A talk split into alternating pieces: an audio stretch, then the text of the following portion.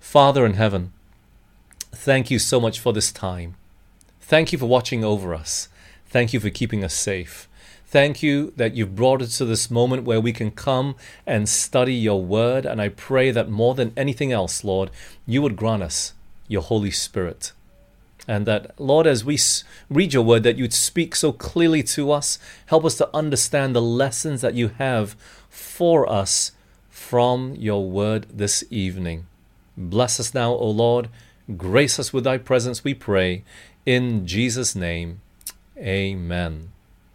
So I'm going to be doing things a little differently. It's more of what I've been doing in the recording. All the text that we'll be using um, will be on the screen that you can follow along. So do feel free to have your Bible handy to make sure you follow along. I know personally when I listen to sermons, I still keep my Bible handy as well. But we are continuing our faith series. We are almost at the end. There's only a few characters left, and then we got to figure out what series next we are going to look at but we are looking at the faith of Samson today, and we are looking there in Hebrews 11, verse 32. And what shall I more say? For the time would fail me to tell of Gideon, and of Barak, and of Samson, and of Jephthah, of David also, and Samuel, and of the prophets. You know, friends, Samuel uh, pardon me, Samson is probably one of the more famous characters in all the Bible. David and Goliath ranks probably at the top there, but Samson is probably not a distant second. He'd probably be a 1B. All, all, the children's stories all write about it. Everybody knows about Samson and his incredible strength and much good, but yet he really is an infamous character. Many of the things that he does are more as warnings of what to, we should not do. Hebrews 11, it seems, weird to put Samson among such illustrious characters as King David and, and Samuel and Gideon, but nonetheless, Paul seems to put him there, and we got to study him this evening. Even though you might have read about him before, his story is also found in the book of Judges. There's three chapters that talk about him, four if you include the story of his birth, which really is about his parents.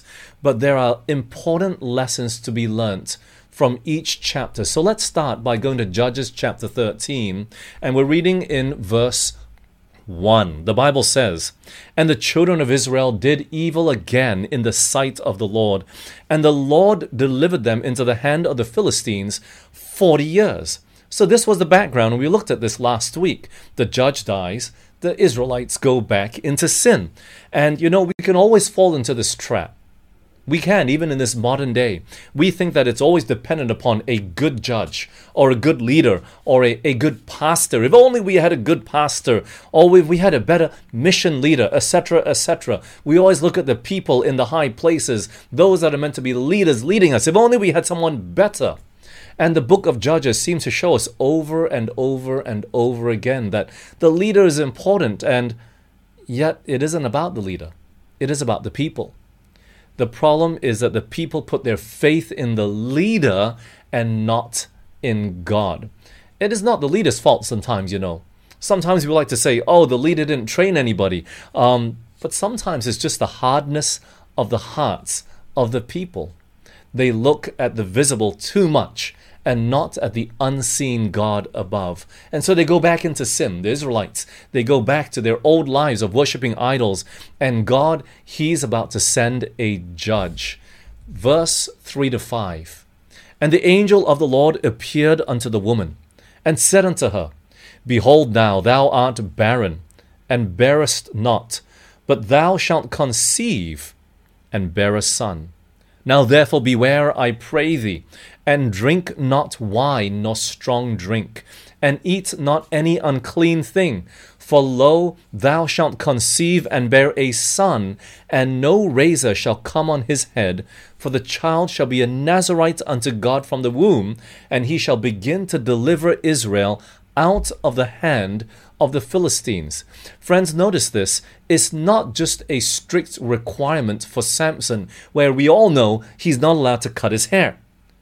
But yet, even the mother is given instruction.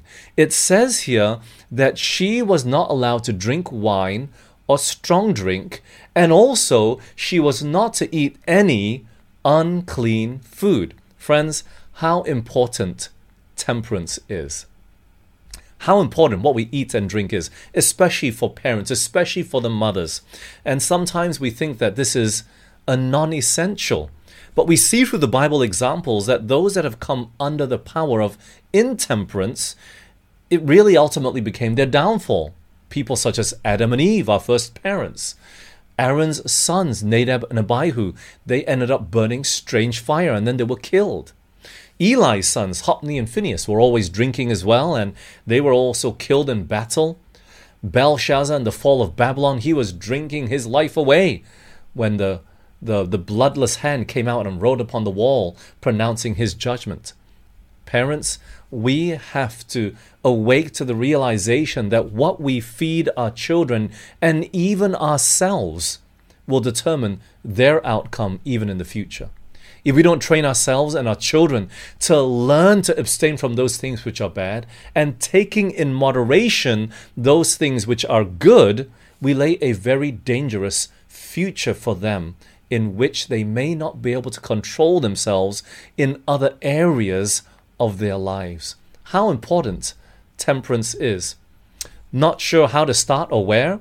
Well, then we got to do as what Samson's parents did. So, what, what should I do? How, how should I start? You know, in Judges 13 and verse 8, this is what Manoah said. So, this is Samson's father.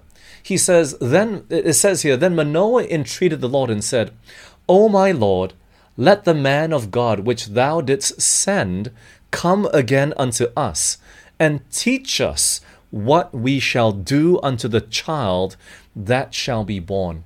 Friends, if you don't know where to begin, if you don't know how to start, but yet the desire in your heart is there. Look, God cannot God cannot take the place of a sincere desire from our own hearts. We got to want this. We got to see the need for it. And Manoah did, and so did his wife, but he prayed. God, I don't know where to start. I don't know what to do. Please come and teach us. And the angel came and made the instruction very clear. Friends, if we truly want to learn how to live properly, it's not just about cooking classes. It's not just about understanding how to glorify God with our bodies. We got to pray. God is the one that will give us the wisdom. He's the one that will lead us if we ask sincerely in prayer. God will give all things good to us and will not hold back for his children's sake. And so let's continue. Chapter 14, verses 1 and 2.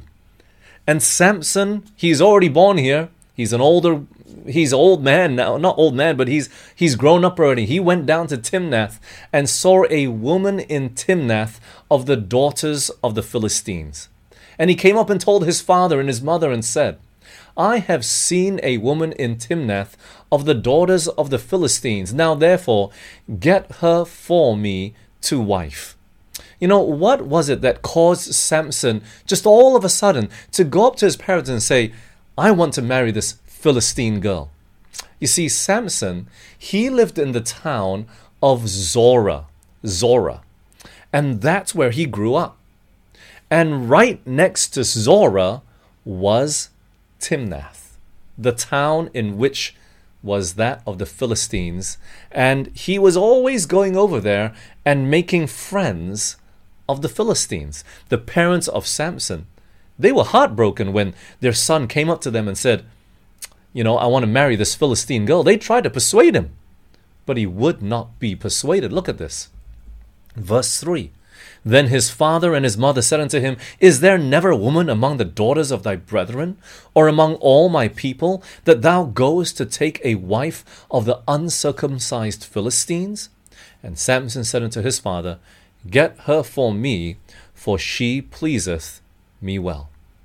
Yet there would be some good that would come out of this. In verse 4, the Bible writes, But his father and his mother knew not that it was of the Lord that he sought an occasion against the Philistines, for at that time the Philistines had dominion over Israel. You know, this verse is probably one of the more perplexing verses in the Bible. Are you saying that the the Lord God wanted Samson to go and marry this girl? No, that's not what the Bible reads, and that's not what it means. God would turn this situation, this disobedient situation that Samson of Samson going and marrying this Philistine girl, he would turn it around for good. Just as Jonah running from God in Jonah chapter 1, he would turn that around for good by sending the wind upon the sea, and ultimately the sailors were converted because of quote unquote Jonah's disobedience. Now, did God want Jonah to disobey? No. Did God want Samson to marry this Philistine wife? No. But yet, God would still turn it around for good. Verse 5 Then went Samson down, and his father and his mother, to Timnath, and came to the vineyards of Timnath, and behold, a young lion roared against him, and the Spirit of the Lord came mightily upon him and he rent him as he would have rent a kid, and he had nothing in his hand, but he told not his father or his mother what he had done.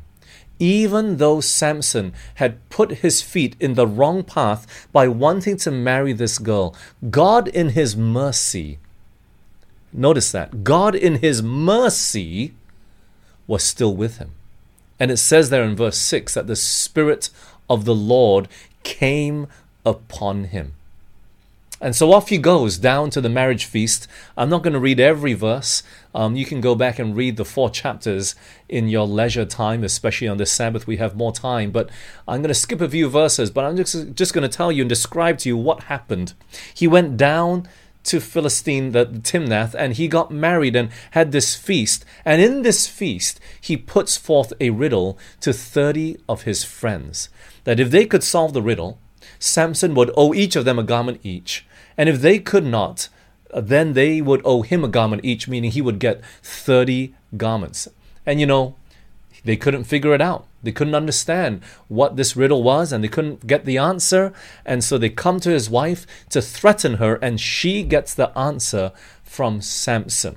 So at the end, when they he comes back to his friends, they know the answer, and Samson now owes each of them a garment each. And so what does he do? Judges chapter 14 and verse 19. And the Spirit of the Lord came upon him and he went down to Ashkelon and slew thirty men of them, and took their spoil, and gave change of garments unto them which expounded the riddle. And his anger was kindled, and he went up to his father's house. Notice what it says here in verse 19. As we read earlier, the Spirit of the Lord came upon Samson. Notice that the Spirit of God was still with Samson in spite of all that he'd done. In marrying this Philistine woman, God was still with him. How merciful God was to Samson. It should have been obvious that he had made the wrong choice. He is upset at her because she's the one that got the answer from him by, by begging him every day. You know, she was desperate. She was threatened by these friends of his. And she went and told them, and it was obvious where the answer came from. And so he got upset. He got up and he left for a while.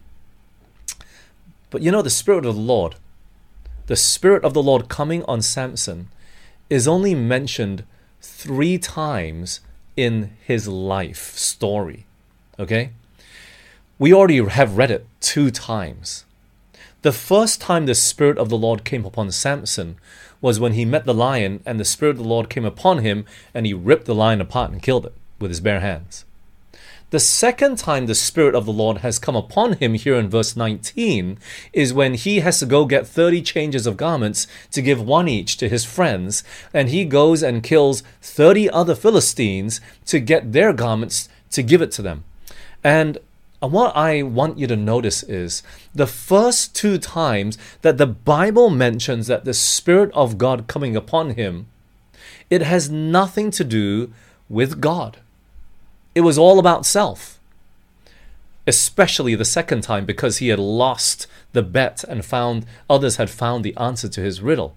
His strength was already being used for selfish purposes. And I would have some trepidation, some fear, following a judge like this. What was the problem with Samson thus far? It was a sort of friends that he cho- chose to hang out with. You see, he was always going into the neighboring town, the Philistine town of Timnath. He didn't stay with his own kind in Zorah there. He was intrigued, I guess, with their lifestyle, with their differences, and he was always making friends over there. And it, it was whom he chose to associate with which was the first step that led to his downfall. He chose ungodly friends. So he ended up marrying an ungodly woman. He did not ask whether he could better glorify God when united with the object of his choice.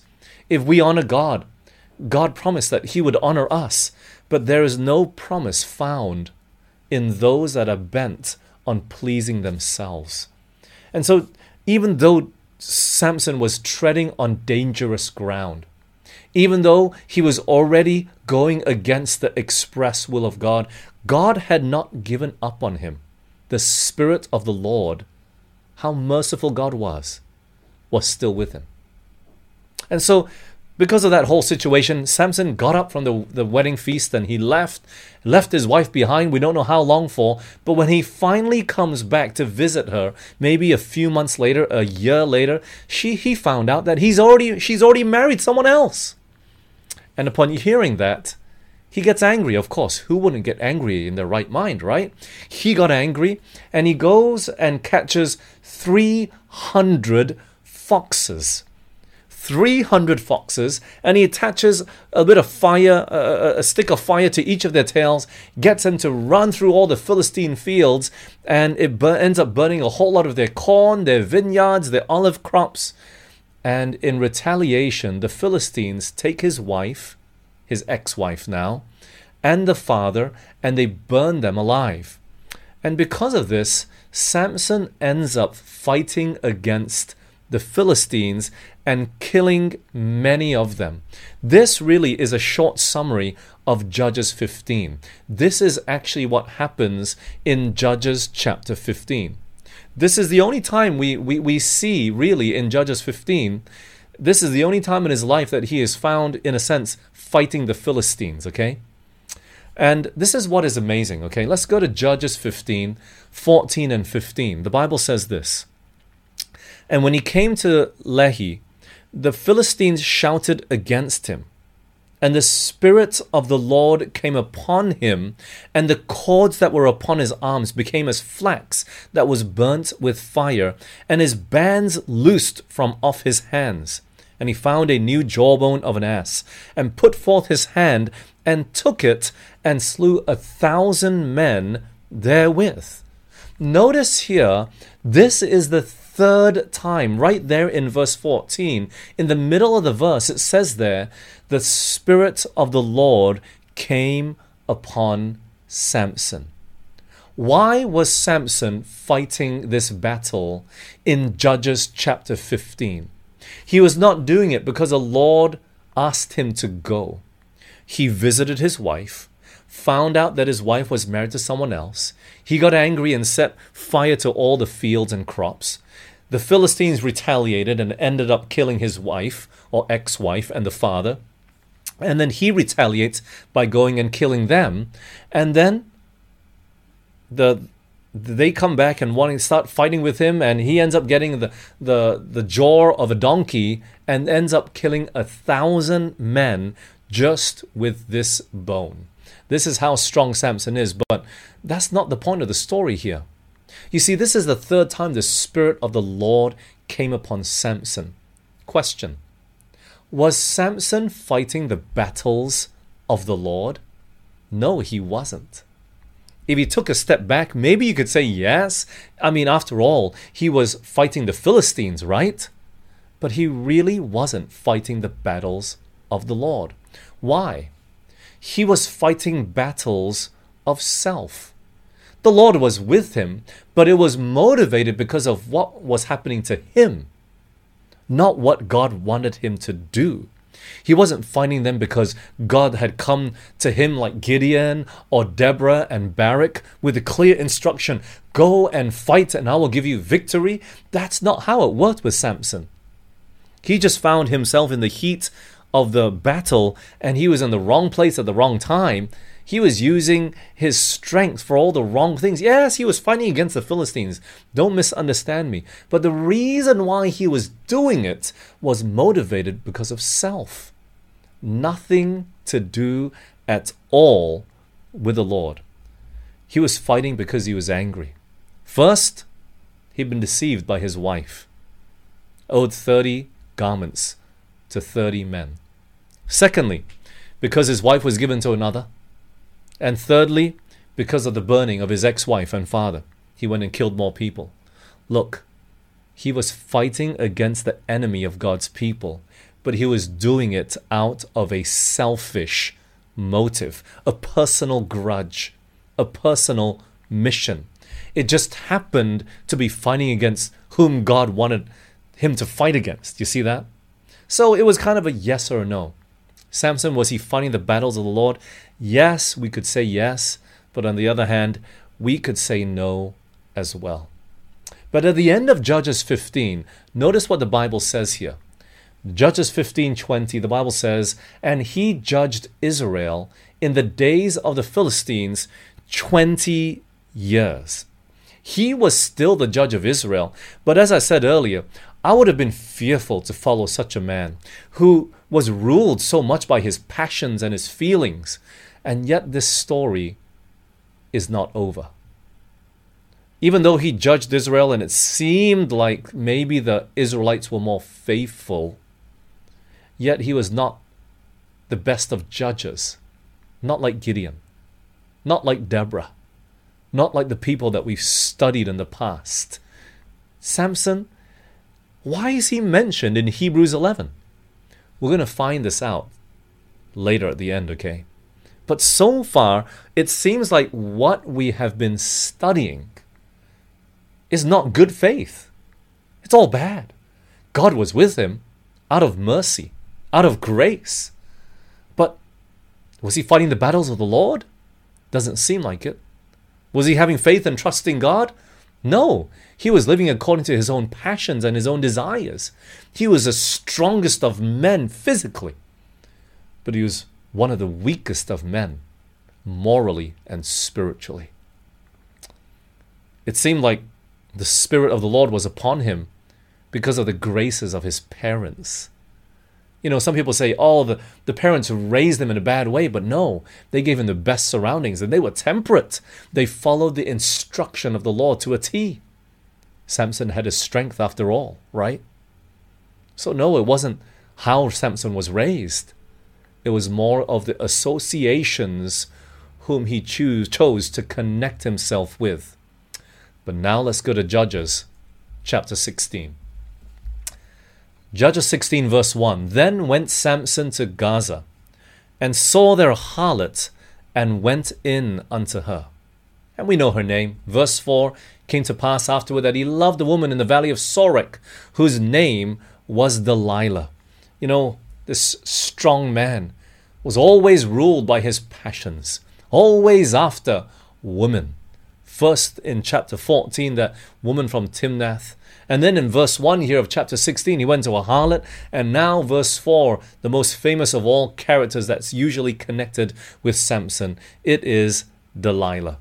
And if you know the story, we know that this woman would become the downfall of this great judge of Israel. You know, when we are so taken by our passions, friends, it really does blind us. This is not love blinding us. Love is principled. Love causes us to think. Love causes us to reason. When they say love is blind, it's not love, friends, it's lust. The burning passions in a man's heart and, and in their mind that burns him up, that all he can think of is this woman. There is no reason to that. Love is not blind, friends. Lust is. And that was the main problem that Samson was dealing with over and over again.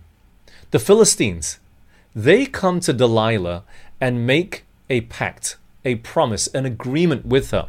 In Judges 16, verse 5, and the lords of the Philistines came up to unto her and said unto her, Entice him, and see wherein his great strength lieth, and by what means we may prevail against him, that we may bind him to afflict him, and we will give thee every one of us eleven hundred pieces of silver. So in secret, the Philistine lords, they come up and, and they have a pact, an agreement with Delilah that if she would sell him into their hands, they would give them enough, enough money to allow her to retire. And her intentions are very clear from the very beginning. Let's continue reading, shall we? Verse 7 And Samson said unto her, if they bind me with seven green withs that were never dried, then shall I be weak and be as another man. Delilah, she's been bugging him. What is the secret to your strength? And she asks, and this is what he says You bind me with seven green withs that were never dried, I'll be weak. And so she goes ahead and does that. And then she wakes him up Samson, Samson, the Philistines are here. He gets up breaks those green withs and goes chases after those Philistines. Look, doesn't work. Now, come on. From the get go, from the beginning, it's not chance that you tell this woman what the secret of your strength is, then she does it to you, and he breaks free. It's not chance. It's not coincidence that all these things happen when you tell this woman, quote unquote, secretly what the secret of your strength is. It's obvious from the first time. It's obvious. Ah, maybe you could say it is a coincidence, but I'm telling you, when we are caught up with passion, friends, when we're caught up with lust and it's burning hot in us, it doesn't matter what you say sometimes. You know, some people, they'll stand back and say to their friends sometimes, Why didn't you tell me? Why didn't you tell me? And we know that sometimes when people are just caught up with their passions, no matter what you tell them, they won't listen. And sometimes it's just better not to say it. But you know, friends, you got to make sure you do. Because we never know when they will listen and when they will not. Sometimes, as friends, we're too afraid to tell them, but you got to speak it, or else they'll turn around and blame you at the end that you didn't speak it. So you got to cover your back, you see. You got to make sure that you, you tell the people, hey, don't do this. Don't, don't, don't date her. Don't chase after her. Don't be with her. Don't do it. You're to regret it. Tell them. They might not be your friend after that, after you telling them, but I'm telling you, if something bad happens, they won't be your friend after that if something does bad happen. You see that? So you lose either way. So it's better to make sure you tell them so you cover your back. But sometimes I tell you, friends, the voice of reason is not present in a man who is full of lust and passion and pride as Samson was. She ties him with seven green withs, he breaks free. What happens next? And he said unto her, if they bind me fast with new ropes that were never occupied, then shall I be weak and be as another man. She feels mocked. Oh, you lied to me. You told me the secret of your strength and you just mocked me. That wasn't your secret. So he tells her the second time. It's rope, actually. She wakes him up. Samson, Samson, the Philistines are here. He's covered in rope, not by coincidence. Second time if you were blind the first time, if it really was by perchance the first time, no way would you be thinking that, oh, this woman's got good intentions a second time. But this is how blind Samson must have been. This is how beautiful Delilah must have been. But you know, friends, when you are just caught up, you just become blind, blinded by your passions. And so he obviously does not trust her. That's why he's he's leading her in a merry-go-round. So they both don't trust each other. This is just a bad relationship altogether, isn't it? But it's not done yet. Judges 16:13 And Delilah said unto Samson, Hitherto thou hast mocked me, and thou told me lies. Tell me wherewith thou mightest be bound. And he said unto her, If thou weavest the seven locks of my head with a web. And so once more he tells her a lie. And she goes ahead and does it weaves the seven locks of her head and ties it fast to the board, wakes the Philistines up. Oh, it's he's they're here, they're here. He gets up and with his hair he pulls the whole board with him and he chases after the Philistines. It is so obvious. Not once, not twice, not three times is it obvious that this woman does not love you. She is just in it for the money. And yet Samson just doesn't get it. Or maybe he does. And he thinks that he's smarter than she is. It should have definitely be obvious a second time, but the third time, this is not luck anymore, friends. Samson should have just run. But that's how blind, shallow love is, friends. It makes us dumb. It really does. Finally, he gives in and tells her all his heart. And it's about his hair. God says, I shouldn't cut my hair. While he's sleeping again, she cuts it, and the soldiers come in this time. Judges 16:20.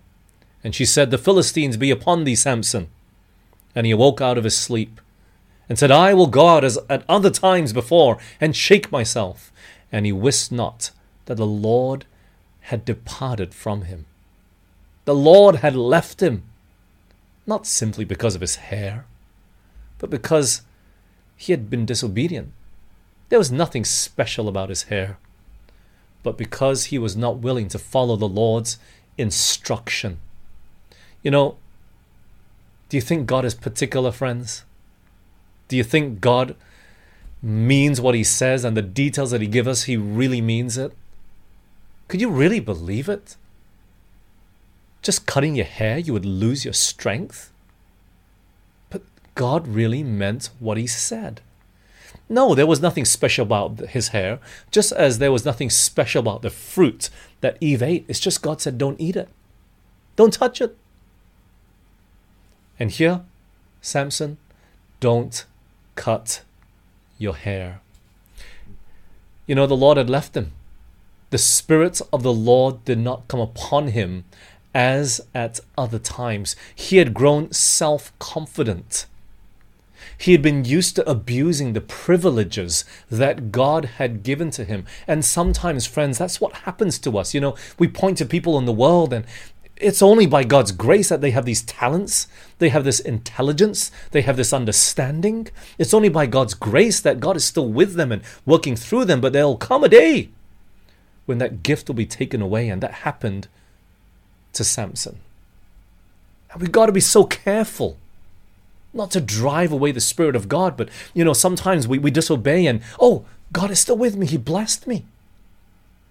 And what happens is it emboldens us in transgression. The last time I did this, the Spirit of the Lord still came upon me. And we get courageous and take a step further in transgression and sin.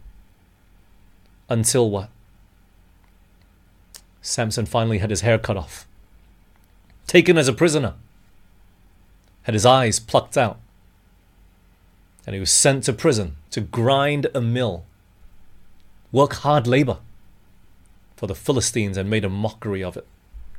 And obviously, with no eyes to see, Samson has much time to think and reflect. Isn't that what happens to us sometimes, you know? When life cuts us low and we all of a sudden we're without a job and we're just sitting at home. God gives us time to think and reflect on our past mistakes. You know, so often we, we think that when we're young we have the strength of manhood and, and we have no time to think. We just move forward and push everything and sometimes people out of our ways to achieve our goals and our desires. But when disaster strikes, God gives us all the time in the world to think, to reflect and hopefully to repent. Because I'm sure that's what happened with Samson. He finally found God as a prisoner for the first time. Glorious man, judge of 20 years. Where is his faith? Why is such a character mentioned in the book of Hebrews in chapter 11, of all places, where such illustrious characters such as Moses, Noah, Abraham are found?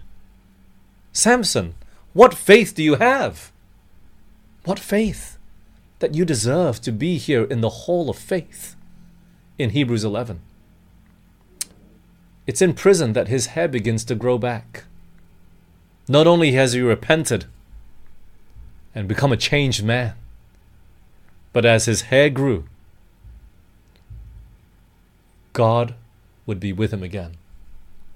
And you know, we seem to tie it back to his hair, but I believe it was his true repentance more than anything else, you know. But how long was Samson there?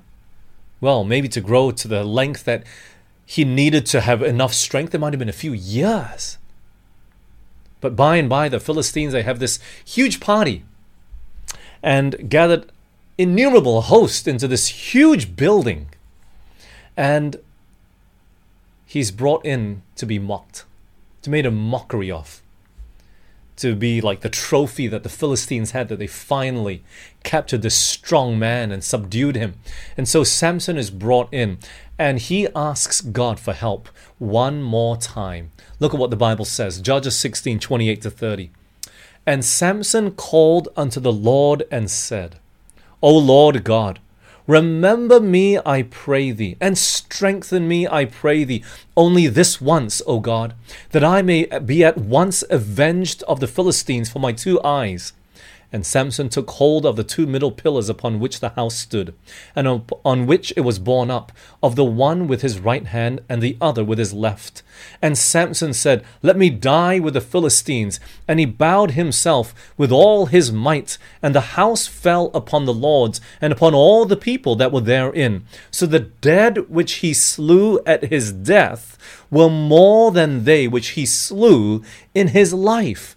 Can you believe that? Samson accomplished more in his death than he had ever accomplished in his whole life. You got to remember, Samson was 20 years. 20 years as the judge of Israel. How many battles would he have fought? How big was this building? Look, it said there, I'm not sure if you caught this. Let's go back to the slide. It said there in the previous slide, it says here that Samson, when he died, he had he killed a thousand men. Okay, he killed a thousand men. Oh, pardon me. I think it's it's not in the text that I provided you with. My my bad. I had read it in the Bible, but there were a thousand men on the rooftop. It doesn't say how many people that were in the house. But on the rooftop, there were a thousand men. How big this could this building have been? Let let let's say there was a hundred thousand. Okay, I mean I don't know. It must have been a stadium, but to be held up by two pillars, I find it hard. So hundred thousand is really stretching it. Okay, but let's just say that there was a hundred thousand men in this building that Samson killed. Because the Bible says that when he died, he, in that one act, he killed more men than he had ever done before. Now, if you go back two chapters, when he took the, the, the, the jawbone of a donkey and he killed a thousand men just like that, a thousand men. You would think for 20 years of judging Israel and being their leader and leading them out to battles, he would have killed more than 100,000 easily, right? But yet the Bible seems to describe that Samson at his death killed more than everyone that he had ever killed in his whole lifetime.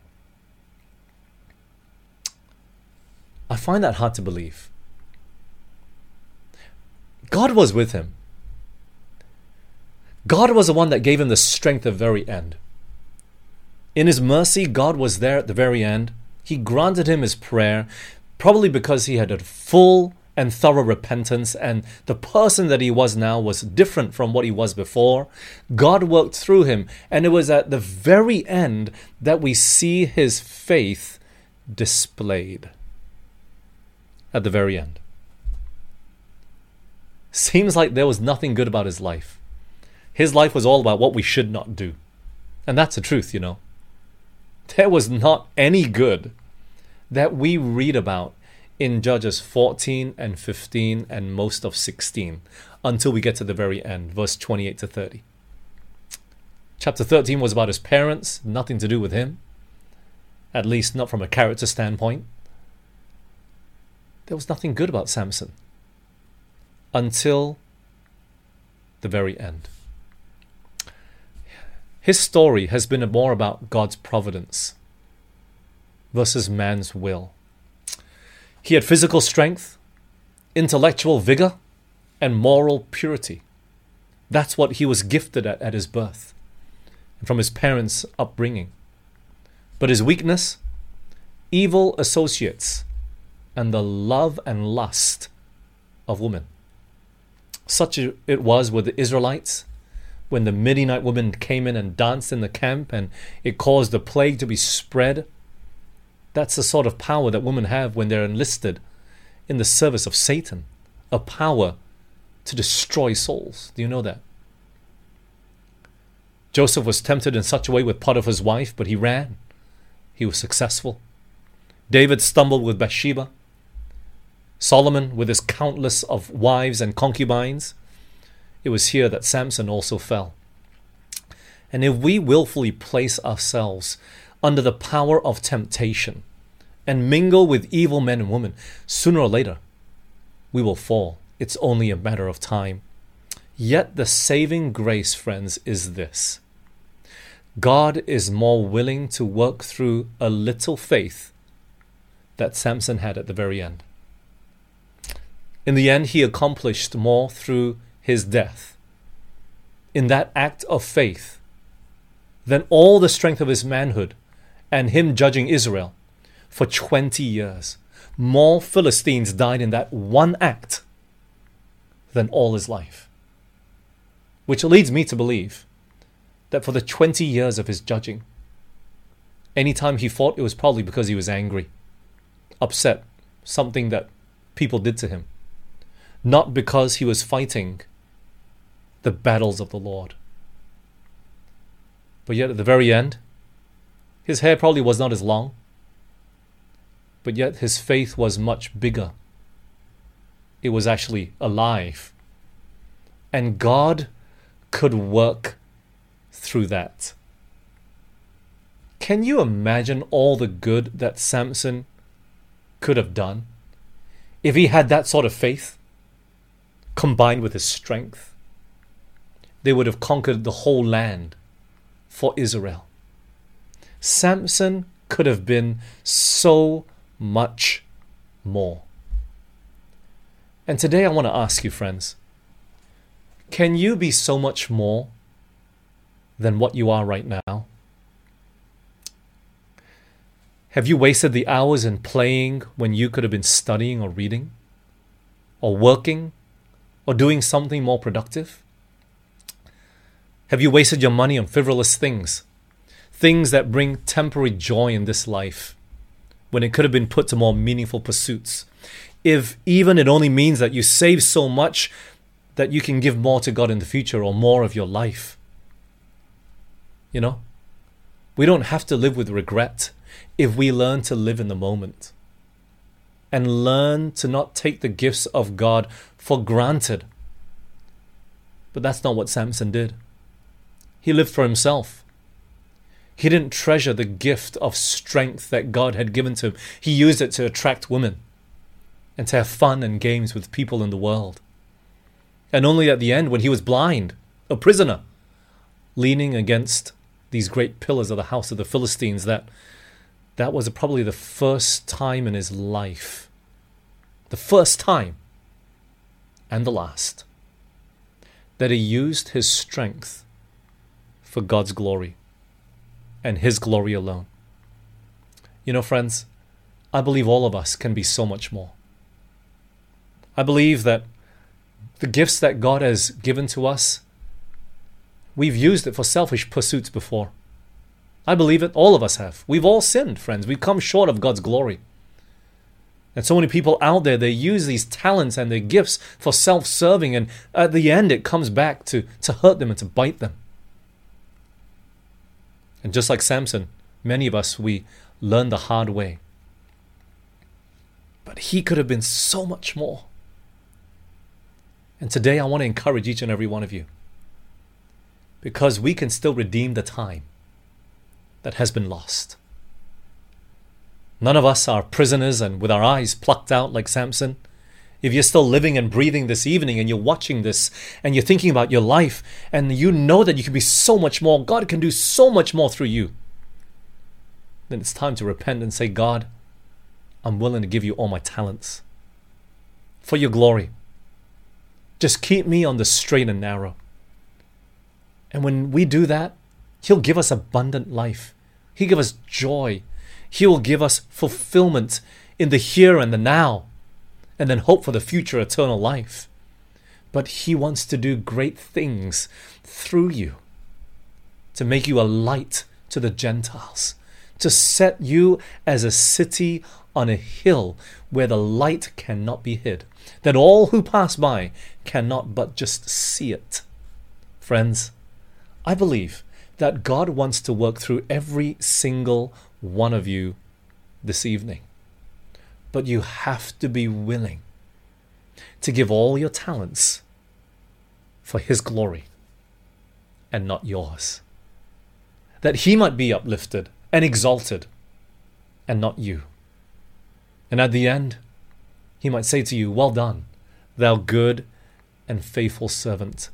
May God teach us to use our gifts aright, our time, our talents, everything that we have, anything good we think we might have developed ourselves. It's a gift from God, friends. It's a gift. And may God help us to be so much more than what we are now. That is where faith lifts us up and exalts God through the man and the woman that you are today. May God give us His gift of grace, mercy, and especially faith today. Let's pray, shall we? Father in heaven, Lord, thank you for the story of Samson this evening. Many of his, his stories serve as warnings to us, but Lord, you did so much through him at the very end when he exercised that little faith in you. And so, Lord, I'm asking that you would please do just as much and even more in the life that we are living for you today. Fill us with your Holy Spirit. Give us faith that can move mountains. And teach us to walk out in faith for you each and every day. Lord, we want to give you all the, the talents that you've given to us, to give it back to you, to give you the glory. So help us, Lord Teach us to use our time wisely and our talents as well. We pray in Jesus' name. Amen. This media was brought to you by Audioverse, a website dedicated to spreading God's Word through free sermon audio and much more. If you would like to know more about Audioverse, or if you would like to listen to more sermons, please visit www.audioverse.org.